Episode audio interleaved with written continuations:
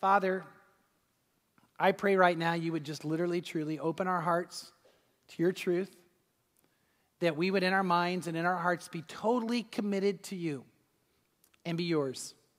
So pre- please, God, please help this time, guide this time, empower this time.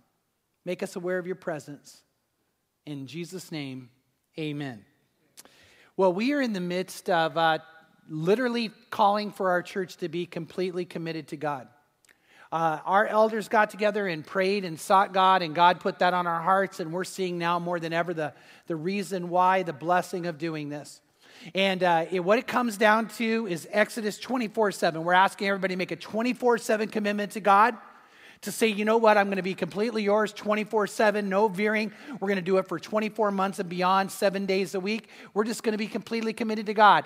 And in doing that, we will tune in to the Lord.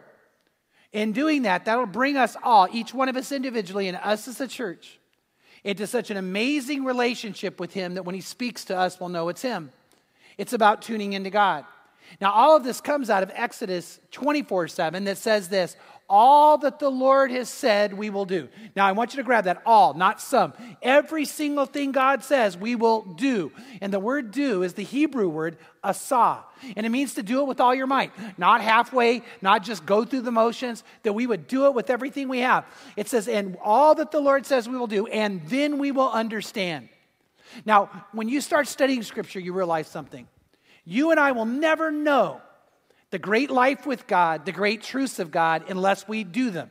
It's only in doing do we know. That's why Jesus in John eight, thirty-one and thirty-two said, uh, if you continue in my word, which means you can keep my word, you don't veer from it, then truly you are disciples of mine and you will know the truth. You'll experience the truth and the truth will set you free. Now, our desire is that we'd be those kind of people. We'd commit to that. We wouldn't veer from that. So what we've done is we've come up with a plan. Uh, based on studying Scripture, we thought as we as a church together would agree to do four things for two years, uh, and it's called I T E L, I T E L. And the first is I, is that we would all commit to be intentionally intimate with God. That, that for the next two years, every single day, you would open God's Word. Every single day, you would ask God to speak to you as you read His Word. Some days you'll read a lot more, some less, but we won't miss a day in two years. And whenever God speaks, we'll jot it down. And so when you get this card, we've asked you to commit to that. And then you would say, I'm going to do that with God. And if you need help doing it, you, we've got a journal for you. Now, you don't have to use this, but this would give you an opportunity to get some help in doing that. But we would all commit to be with the Lord that way. And in doing that, we would tune into Him more than ever. Chris Myers, who's one of our elders, He was he was in. He wasn't going to hold back. But Chris said, I've never journaled before. He said, now since last spring, he's been journaling faithfully. He said, now I see why. Now I understand. Now I get without that how you don't tune into God correctly. And, and by the way, that's what you're going to find. So you need to jump in and do it. Now, again, you don't have to write a lot. Some of you could tweet your journal one hundred forty characters. But the bottom line is we'll all do this together for the next two years. Intentional intimacy with God. The T, I T, T is total surrender. That we're not going to hold back. We're totally surrendering to God. Now, how we do that is through time, talent, and treasure. And so literally saying, God, my time is yours. I'm committed to everything. About you call me to do it, I'll do it. But I have a spiritual gift of talent, and I'll serve in the church. Now, I want you to welcome Bob today. Welcome, Bob. See, you may start serving here in a small way, and it can lead to other things, but I'm asking you to get involved right away. Now, some of you might think, but what can I do? I've actually had a couple people going, I don't teach, I'm, I'm not musical, I, I, I, kids are awesome, I just don't want to be around them. Uh, so is there a place for me? And the answer is yes. See, this is a paint cart that Bob has. And what you, we want to ask you to do is if you don't know where else to go, here's one option. There's, now, there's many others, but here's one. What you can do is get with Bob, and you'll take that paint cart, and throughout the week, you'll put graffitiing all over Corona. Crossroad rules. You know, no, I'm kidding. I'm kidding. No, what it is, are you ready? We just need a, a few of you, quite a few of you, get some friends together, family. You just come down here for like an hour a week, and we get the cart, and you just go around our facility, and you just touch up paint. Now, anybody here could do that. You might say, well, what can I? Now, I want to tell you, you'll start there, and then the other things will come from it once you start on the journey. But that's a way you can easily start. And you might say, is that going to make a big deal? Now, there's, there's quite a few of you who I know are going to agree with me that, yes, it will. When you walk around and see scuff marks on the wall and, and, and, and chips here and there, and all of a sudden every week we paint over those and make it look nice. Why? You know, this is God's facility, right? Isn't it dedicated to God? I think we should keep it nice. And, and you know what? Uh, you, you would have a blast doing that. And Bob would love to help you, wouldn't you, Bob? So afterwards you could talk to Bob. Welcome, Bob. So, and you just check on here. I'll do it. We'll help you get into a place. By the way, it could be working in children. It could be working in our student ministry. It could be working in the food bank and, and feeding people. By the way, it could be Adopt-A-Block. Uh, the, by the way, the I is, is intentional intimacy. The T is, is total surrender. E is experience more. It's kind of interesting. One of the women I was talking to, she already has jumped in. She said, all right, I checked off the E, experience more. I'm going to get it over with. You said you got it uh, twice. I need to go outside my comfort zone. I'm just going to do it. She went down to Adopt-A-Block, and, and she was shocked about how incredible it was. And for the first time in her life, she led someone to Christ. She led a young mom to the Lord. She wasn't even planning on it. And there she was standing there leading this woman to Christ who just desperately needed God. And she came back and said, Pastor Chuck, I had planned to go one time, but now that's not it. I'm not only going to go, I'm going to be a leader in Adopt-A-Block. I can't miss. And see, that's what happens when you choose to do that. So totally surrender using your talent. Get ready to experience more. And by the way, tithe. The first ten percent of your money belongs to God. That's God's money. By the way, Rick Warren, do you know what he came and preached on yesterday? The reason you tithe. All of you guys were here. Didn't he hit tithing? Uh, and he said, if you aren't doing that, you're not committed. And he just hammered it home. I want you to watch the message. It's good. Matter of fact, he shared with us, Rick Warren now tithes ninety-one percent of his income. I, I mean, I know that that is amazing, I think. By the way, he had committed to every year trying to raise his tithe. And before he ever had all this money come in from the book, he just had always, he'd already been at twenty-five percent by the time he wrote the book. And, and he said, God just kept blessing. He was able to do it. Now, now, where I'm saying is, you know what? You need to commit your tithe and your offering to God. We'll get to that more in a minute. You need to choose to experience more. We're going to ask you to check on the card and do that. And then you need to commit to love like Jesus loves. The L, love like Jesus loves. Now, what does that mean? Whoever God has put in your life, we need to have you love them the way Jesus would love them. If you're married, husbands, love your wife. For the next two years, you love her like she's never been loved before. Uh, wives, you do that for your husband. If you need a tool, sign up for the Real Marriage Conference with Mark Driscoll. He'll be here. He wrote an amazingly good book that hasn't been released yet called Real Marriage. It's awesome. And you know what? He's going to come and he's going to teach you how to be a, have a better marriage, an amazing marriage. We'll help you with it. Here's the key if you haven't caught it. You catch? We're going to help us. We're going to all do this together for the next two years, and we're going to keep giving you tools. We're going to keep helping you to understand. We're going to make sure you can do it better and better and better. But what we cannot do, we cannot make the commitment for you. You've got to make the commitment for you. Now, I got to tell you, I am already incredibly excited because thousands of people here have actually made the commitment.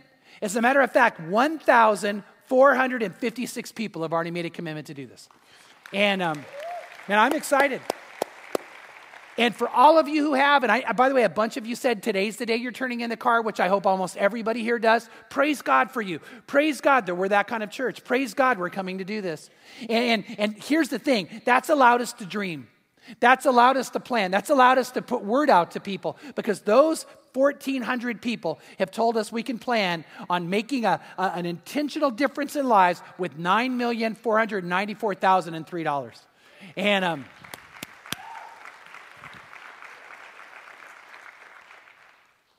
I didn't say this in the other services, and I should have. The three dollars is from a ten-year-old girl who walked up. Her parents weren't expecting it, and she filled out the card and said, I'm in, Pastor Chuck. She's going to tithe three bucks. Isn't that cool? And uh, you know what? It's, it's, it's, it's about doing this together and, and, and not being lukewarm. And so what we need to do is we need to be those kind of people. And when we make that kind of commitment, we're able to do things. We're able to make changes. We're able to see things happen. That's what God wants us to do. Now, I'm going to talk to you today about the reason you need to fill out this card and turn it in today. You should have already done it. You should have already thought of it. If you haven't done it yet, we need you to do it now, definitely before Sunday. And I know thousands of you have done it, but I want to say to, to anybody here who hasn't done it yet, you need to fill it out and you need to turn it in. Let me tell you some reasons why. Number one, this will help you. This will help you. Are you ready? Uh, this will. Everybody who studies behavioral modification and behavioral science will say this, that if you make a goal and write it down, you're more likely to fulfill it. If you make a goal and write it down, you're more likely to fulfill it. It will help you in your walk with God. So I'm going to ask you to do it because it'll help you. By the way, it will help us. How will it help us? Well, number one, we'll know who's actually committed here. We'll know who's getting ready to go forward. It helps us as leaders be more effective in helping people grow. But it also helps us empower people outside of us. By the way, because of the people who've already made a commitment, we have sent word to, to Kenya that, that we can have something happen. We showed a picture to you of a gate, and this gate is in Kenya. And on the other side of that gate, you see children. These, this just happened this summer. Those kids want to be loved. Those kids need hope. Those kids need care. But because we're already overly impacted, we've had to put up a gate to keep them out. Because of the fourteen hundred of you, we have sent word the gate's coming down. The gate is coming down. Now, think about this. Now, think about this with me, just intellectually. When we know what we're going to do as a church, by the way, more, so much more than any one of us could do alone. When we come together as a church family, we can start sending word to, to vital organizations that need our help. Now, now, here's the thing you need to know. Very few of those things will happen overnight. Like when I say the gate's coming down, it's not just going to come down now. We've got to build all the support structure, plan the property, get the staff. It's going to take a, a, literally a few months to get that up and running. And every day we don't know if we're going to do it is a day we have to delay something that would change the life of a child. Or change the, the hope of a young girl who's been caught in sex slavery. Or change what's happening in an Islamic neighborhood that's opened the doors to us. Or change effective ministry here. Almost nothing. We just can't make the decision overnight. But if you let us know, if you let us know I, this is who we are, then we're able to make vital plans that will change lives. And we can do it more effectively, more efficiently, in a better, better time-honored manner. And so it helps us when you do that. So I want to thank all of you who have been in, all of you who've done it. But now I, I want to talk very honestly to those of you who aren't going to fill out the card. Because I want to tell you, I, I just don't get it. I don't get it. Now, I know there might be a few of you here saying, well, I don't know if I want to do that. Is it biblical? Is it biblical to ask us to fill out a card and sign it? You ready for the answer? Yes. It is clearly biblical. Biblical. It is right out of Scripture. And if you don't believe me, turn to Nehemiah nine thirty-eight. I'm going to show you a verse. There's no way to get around it. It's exactly what it's saying. I was with a friend of mine, Barry Cameron, and he said, how's twenty-four seven going? And I said, phenomenal. He said, are you getting any pushback? I said, yeah, some people are saying it's not biblical. And Barry's like, what? Not biblical. Don't they know Nehemiah? And, and that's what, he was just in shock. That we didn't know about Nehemiah. But, but let me, before I read the verse to you, I want to give you the context of what's happened. Uh, the book of Nehemiah is about a group of people that felt God called them to go back into the land of Israel, where they had been dispossessed from, back to the city of Jerusalem to rebuild the city and eventually rebuild the temple. Nehemiah became the governor. Ezra became the lead priest and calling the people to come and do this. Now catch this, don't miss this. These people, this is Nehemiah, we're getting to Nehemiah chapter eight. These people left a place of comfort to go and serve God, but when they got there, they realized their hearts were not completely devoted to Him. And, and here's the key. That was not okay. They had made some steps for God, but they had not completely devoted themselves to God, and to them, that was not okay. Let me ask you a question. Is it okay with you if you're not devoted to God? Would it be okay with you if this church was lukewarm? By the way, do, does everybody here want this church to be truly committed to God and on fire? Do you want that? So... So it's about a community of people that said, we're going to be committed to God. Then in Nehemiah chapter eight, what happens is all the people gather together, and it says that, that Ezra got up on a, and actually had a podium, and he started reading the law to them. But as he's reading the law to this group of people, they literally start, they start hearing people cry, and more people cry, and they're now crying hard. And they realize, you know why the people are crying? Because as they hear the law, they're saying, we haven't kept it. We are not doing the very things God wants us to do. And so they start crying. And Ezra and Nehemiah go, no, no, stop, stop. I mean, I know your hearts are right. Come on. This day is holy to the Lord. So don't mourn. Don't weep. We want you to go and eat of the best, drink of the best, bring people together and celebrate. For the joy of the Lord is your strength, because we are a committed people. Well, then they sent them out. And, and then what happened is they were all studying. They came back and they said, do you realize we have not kept the Feast of the Booths, B O O T H S, Booths. And, and, and they said, that hasn't been kept since the days of Joshua, and God wants us to do it. By the way, are you ready for this quick uh, parenthesis? In the millennial kingdom, when Jesus comes, it's the only feast we know of we'll keep. God loves that feast. What you do is you come and camp out together. Matter of fact, I'm hoping next year we'll do that. Like a, a lot of us will just come for seven days and camp out on our property. It'll be cool.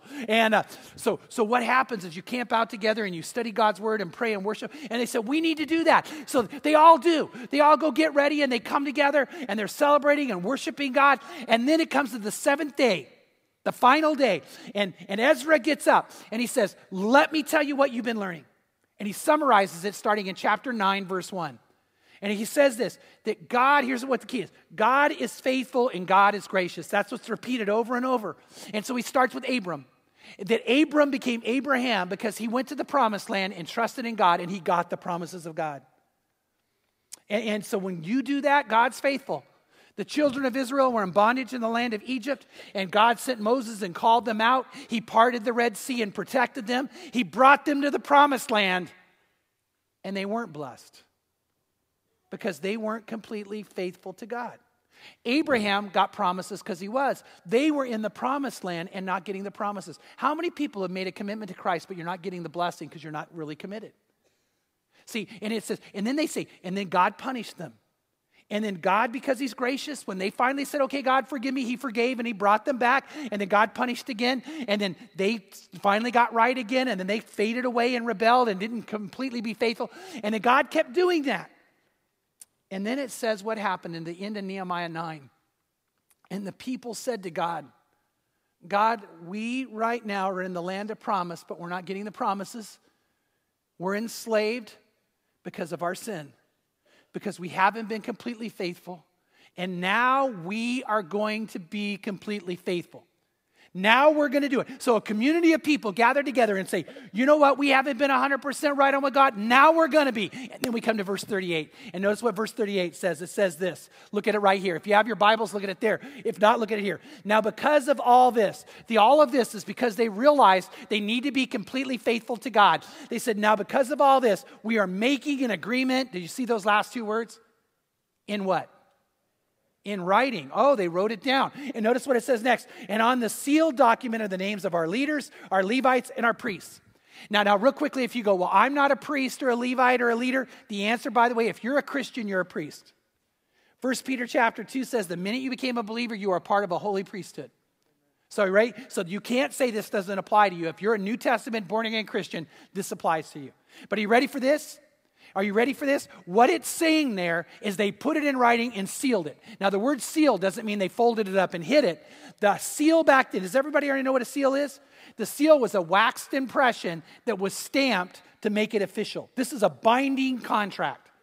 They're saying we are officially committed to God, and it's opened up for all to see. We're going to put it on display. Our names are written down, and in Nehemiah chapter ten, they start writing the names down, and you see a list of names. And then in the middle of Nehemiah ten, it says, and everybody else got so excited, they ran and started signing it too. They ran and joined in. Are you ready for this? When a committed group of people gather together, it is biblical to write it down. It is biblical to put down your name. It is biblical to make this commitment. So if you ask, is it biblical, the answer is yes. And in their cases, that was so biblical, their names have been published in the eternal word of God to be known. If you're a born-again Christian, it should be no issue to you that you would say, you mark this down and I'm a committed person. I'm going to do it. It's a biblical thing to do. By the way, it's not only biblical, it's cultural. Now, real quickly, you might go, well, what does that matter? Well, culture does matter. Uh, in the letter to the Corinthians, Paul says this, all of you Corinthian women, when you come together for worship, you cover your heads.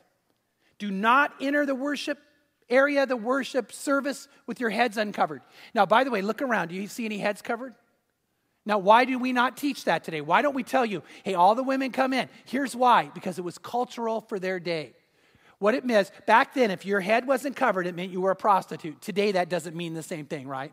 You don't go, woo, prostitute, prostitute. You know, we don't do that.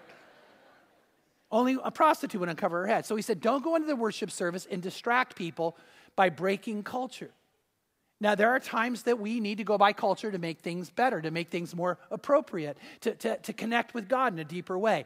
Now, you ready? In our culture, it is a cultural way of showing commitment to sign your name. That's why some of you don't want to sign it, because you know if you sign it, you're supposed to do it. By the way, you are supposed to do it because God's word says to do it. So you need to sign it anyway. But you already know, if I sign it, then I'm committed to doing it. And, and if I turn it in, more than ever, the church knows I made this commitment. Guess what? That's what we do in our culture. That's how we show commitment. We do it for lots of things. When you go to rent a car, anybody here ever rent a car? Don't they make you sign an agreement to rent the car? And do you ever look at them and go, I'm not signing that. It's not biblical. And they'll go, Nehemiah nine thirty-eight. Oh, okay. And uh, no, no, no. We sign it to rent a car. We make an agreement to take care of that car. You sign it when you join a gym, even if you never go again. I want to ask a question. Is your spiritual life more or less important than a gym membership or a car rental? There's no doubt about it. And it carries significance in our culture. It is biblically something we should do. It's biblical and it's cultural, and we need this to happen. It helps us as a church be a better family. It helps the leaders in the church help you grow. And so there's no doubt you ought to sign the card, that you really need to make that commitment. Now, I know there are some pe- reasons people don't want to do that, and I understand it, so let's just talk about it. Uh, the number one reason I'm hearing people are saying, I don't know if I can sign the card, is what I call pessimism.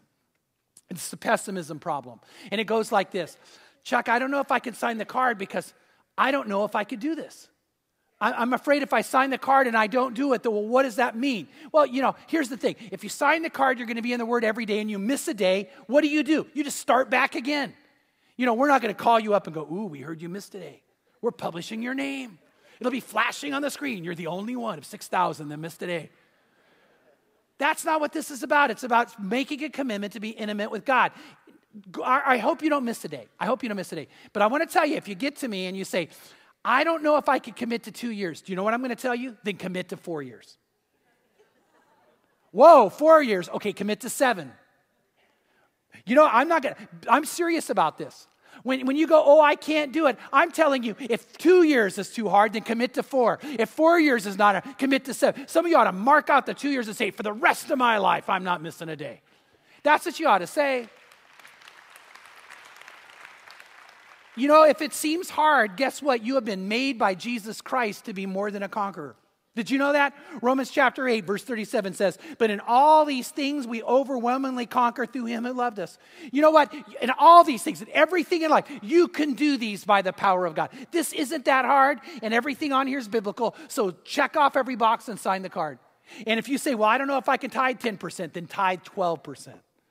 I don't know if I could do twelve, then do twenty-five. Be Rick Warren, ninety-one, I don't know. But write a best-selling book first. Um, but you know what? You could do this. Second Corinthians uh, two fourteen says, but thanks be to God who always leads us in triumph in Christ.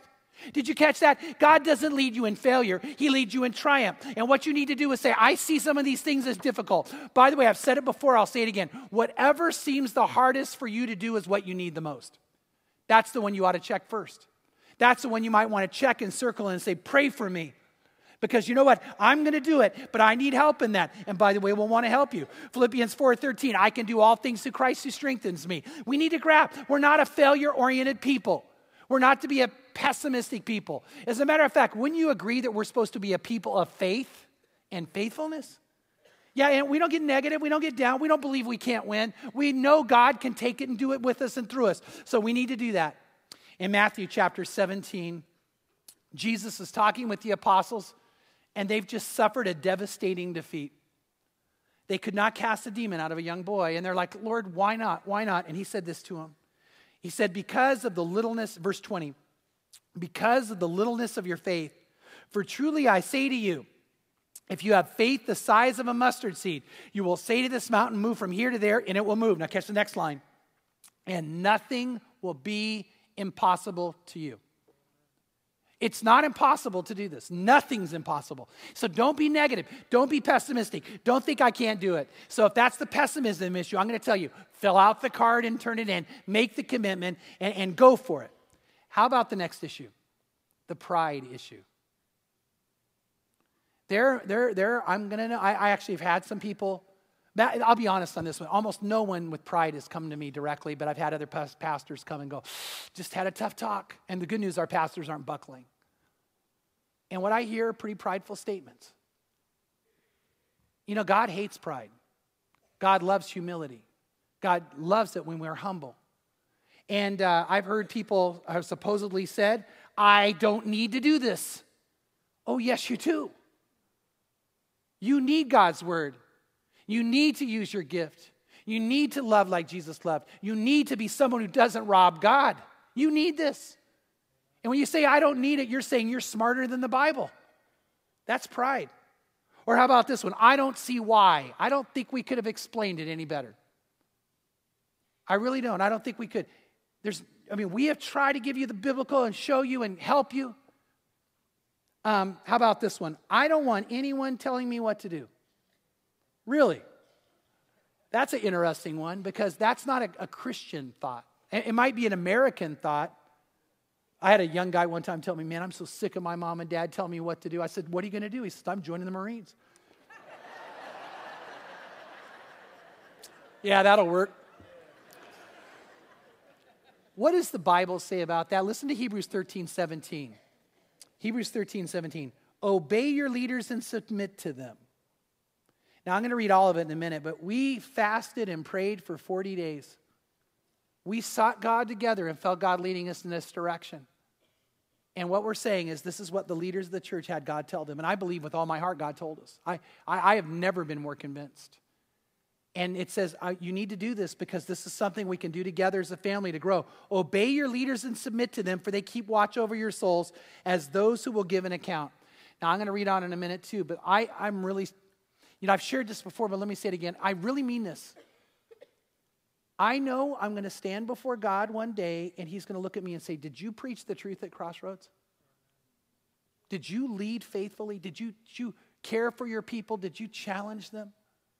Did you call for commit? God's, God's big on that. When you read Revelation two and three, you don't miss Jesus saying, you've got to be people of the first love. You've got to be people who are not sexually immoral. You've got to be people who don't just have the name Christian and be dead. You've got to be alive. You can't be lukewarm.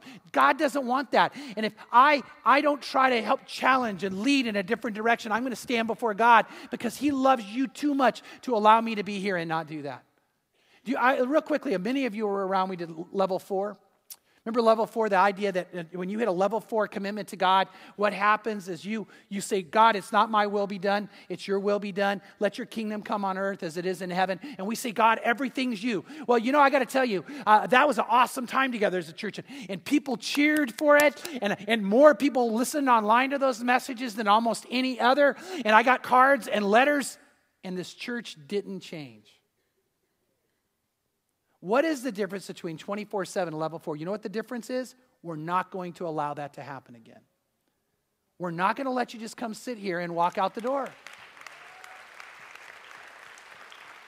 And we're saying, let's be the church. Let's really do this. And so I'm going to ask you to make the commitment. I'm going to ask you to be a part. And notice what it says this in the end of the verse. Let them do this with joy and not with grief. For this would be unprofitable for you. If you choose to rebel, you choose to go your own direction. You know what? We can't stop you. We're not being legalistic. We're not going to chase you down and beat on your house and call you. We're going to be grieved for you because we know how much better your life could be. You see, what we're calling you to isn't to be in bondage. We're calling you to be blessed. Have you caught that? This isn't about hurting you. This is about you experiencing more. And here's the thing. I want you to be blessed. And when you and I do these things, you will find the blessing of God like you can't imagine. As a matter of fact, not just the blessing of God, more blessing from God. Let me give you an example. If on this stage there was a door here that said uh, blessing, the door of blessing, and if you go through that, you're going to get blessed. But over here is the door of more blessing. And Jesus said, which door do you want? Do you want to be blessed by me or more blessed by me? I don't know about you. I choose more blessed. Anybody else here? We choose more blessed? Now, now, but before you catch this, Acts twenty thirty-five. It is more blessed to give than receive. Isn't it interesting? Everybody knows that verse. Is it more blessed to give than receive? Oh, it is. It is. And so you know what? Here's the question. By the way, when you tithe, when you tithe, the first ten percent, that's God's money. If you take even a percent of that, you're robbing God, the Bible says. If you tithe, you go through the door of blessing. But if you give the tithe and the offering, which is an offering beyond, you go through the door of more blessing. By the way, the Bible also says you can give a tithe, an offering, and a contribution, and you get more blessed.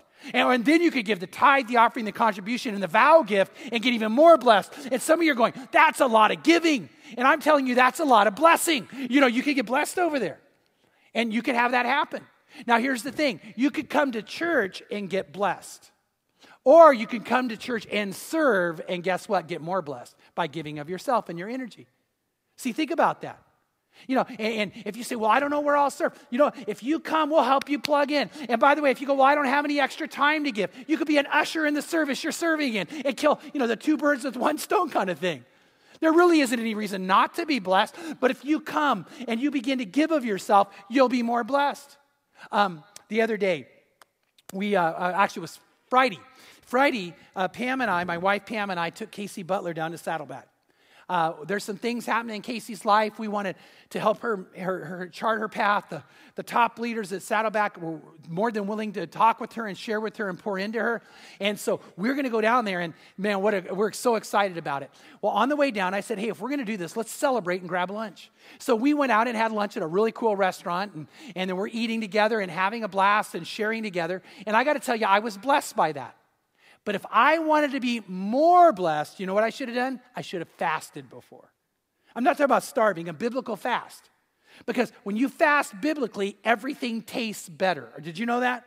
I'm not kidding. All of a sudden, every meal is, is a celebration. And so what happens is I could have gone and enjoyed that food more. But not only that, I would have enjoyed the fellowship more. Because when you fast, it puts you in such attunement with God. You tune into God. That what happens in that moment is we would have even had more of, of a time together and bonding. You see, when I fast and give of myself to God that way, I get more blessed. When I tithe and give an offering, I get more blessed. When I come to church to serve and not just be served. By the way, one of the worst phrases I ever heard is walk up going, I don't know if I want to come to a church where I'm not fed. Well, you know what I'd say? Start feeding yourself and come here and serve others. You know, that's what we need to do. And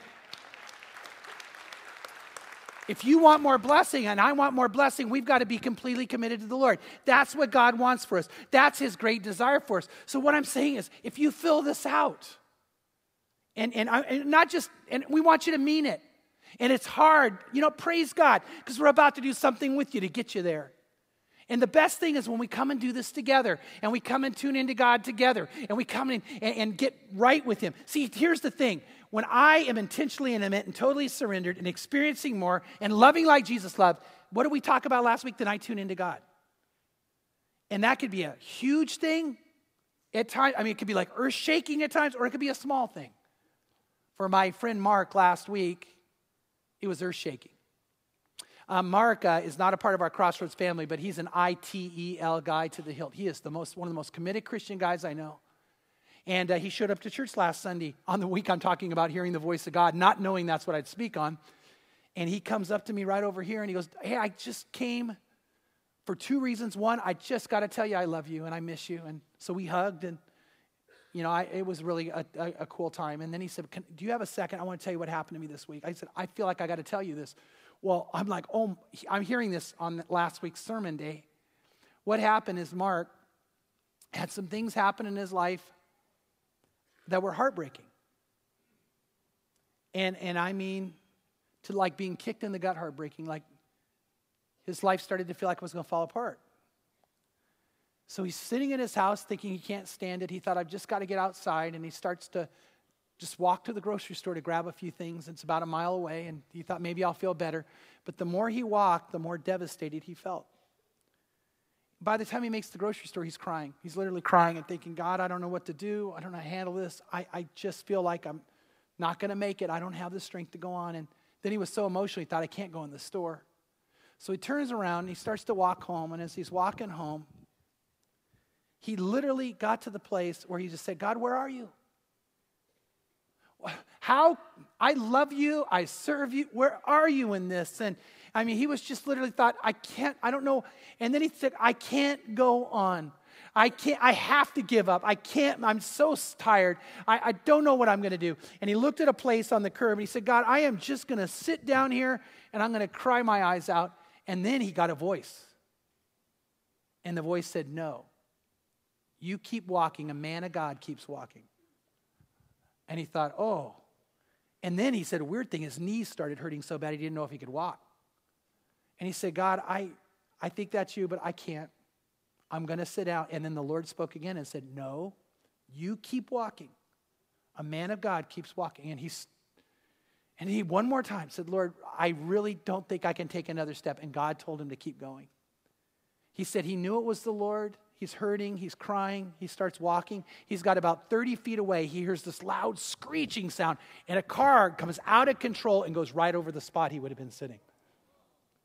And he looked back and he said, God, that was you. And he said the most amazing thing in that moment, none of the problems mattered. When God did something like that, it's like, who cares? I'm alive. I've got my daughter. I've got, you know, it's like the whole, and he said that. And now here's the key. When we talk about doing the I T E L, you know what we're talking about? Tuning into the voice of God. Not having a religion, but having a true relationship with intentional intimacy. Surrendering yourself to God and letting go and saying, take me. Uh, uh, letting God use you and direct you, experiencing more with God, and, and then just loving like Jesus loved. And when you and I do that, guess what? Life becomes amazing. You may have moments where he rescues you like that, and maybe just moments where he speaks in your heart or, or moves things around, but I'm going to tell you it's going to happen. One of the joys I have about these cards are this. You ready? We've had a lot of people, and when I say a lot, a lot, show up at the office and say, um, I need to turn in a new card. And we're like, well, okay, why? And they go, because since we've been doing this, everything's changed. We're going to have to up it. God just started blessing. And um, what I'm telling you is God blesses. Do you realize God looks at you and loves you and wants you to have amazing, incredible life? That's what God wants for you. And there's not anything we're asking in this that would, that would hinder you or hurt you. It will all help you. And it'll help you as this child. You see, I, I want to have you just kind of wrestle us through in a moment. Are you ready to say, no lukewarm? Are you ready to say, I'm going to be completely committed? By the way, for some of you right now, that may be hard. Well, then that makes it more precious and more beautiful. Just be completely committed. And today I'm going to ask you to make the commitment to do that. If you're here today and you're not a a person who's a Christian, who's given their life to Jesus Christ, I want to tell you something. The greatest life you could live is when you would say yes to him. But this would be a great day to do it. This would be a great day. On a day when you heard it's a total commitment, I'm going to say what a wonderful time for you to say, then I, I'm doing it. I'm going to come and live with him and for him. He loves you. He, Jeremiah twenty-nine eleven says, God says, for I know the plans I have for you, plans of good and not of evil, to give you a future and hope. And then the Lord says, but then you're going to call to me and I'm going to answer you and you're going to seek me and find me when you search for me with all your heart. Not some of your heart, all. And if you're here today and you've never met God, you've never, you've never come into a very real relationship with him, man, while we're praying today, I'm going to ask you in a moment just to pray a prayer where you tell him yes and you say yes to God. And then after that, we're going to ask you to make a A public commitment, and, and I'll share why in a moment. By the way, I'm going to say this, please, from this point on, please, unless you're coming forward, don't leave. Let's just make this time about him. Let's don't be a distraction. Let's pray. Let's focus. Today, if you're a Christian and uh, you need to recommit your life to Christ, you know you haven't been living the kind of life he wants you to one hundred percent. I'm going to ask you to make the commitment. I'm going to ask you right where we're sitting there to say, okay, God, that's it. No more holding back. I'm going to be completely yours. And just tell him. And in a moment, we'll pray that prayer together, and we'll just let God begin to do amazing things in your heart and life. So let's pray together. Father, I pray and I ask that, that you would be with our Crossroads family, that we would be a community of believers like in Nehemiah's day who came together and said, Lord, whatever you want us to do, we'll do. If it's feast, the booths, we'll go feast. And if we need to write down our name, we will. Because we're those who are unashamed in saying we're committed to you. We're those who want our names published that we're yours completely. We're those who want to be sure that we would state categorically without any equivocation that, God, we're committed and we want to be faithful, but we need your help. So, God, I pray that's who this church is. And I pray, oh God, I pray right now that your Holy Spirit would start touching the lives, touching hearts, touching people who are here today that need to give their life to you or need to recommit their life to you. And I pray right now that they would. I pray right now, God, that they would sense your touch. They would want to say yes. And maybe someone's sitting here right now and they're, they're amazed at how they're beginning to feel, and they know this is their moment. And they know they need to, to they're not sure what to do, but they know they need to. Father, I think there's a, a person sitting here today and they've known for a long time it's time to say yes, but there's something going on in their life that they've been trying to get rid of, trying to stop, and they were trying to stop it before they committed to you. But today, today they're realizing the way to stop it is to say yes to you now and then just go for it. And God, I pray they would.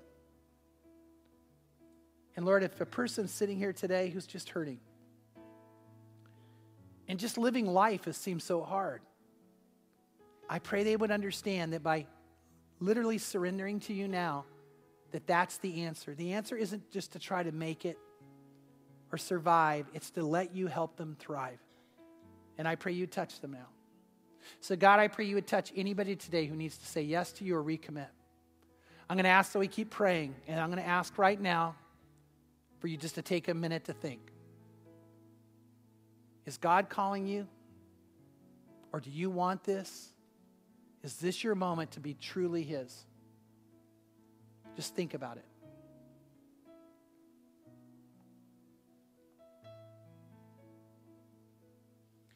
And if you're ready, I'm going to ask you to pray a prayer with me where you tell Him yes.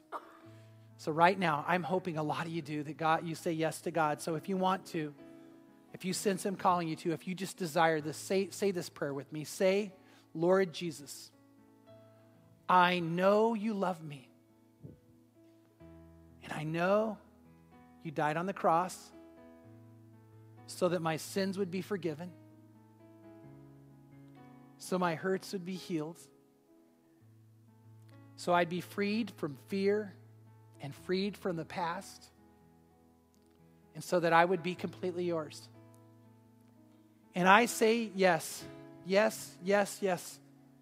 I want you. I want your love. I ask that you take me now. And I ask that you fill me with the Spirit and help me be yours completely. Because here I am. Lord, I can't wait to see what you have for me because I'm yours.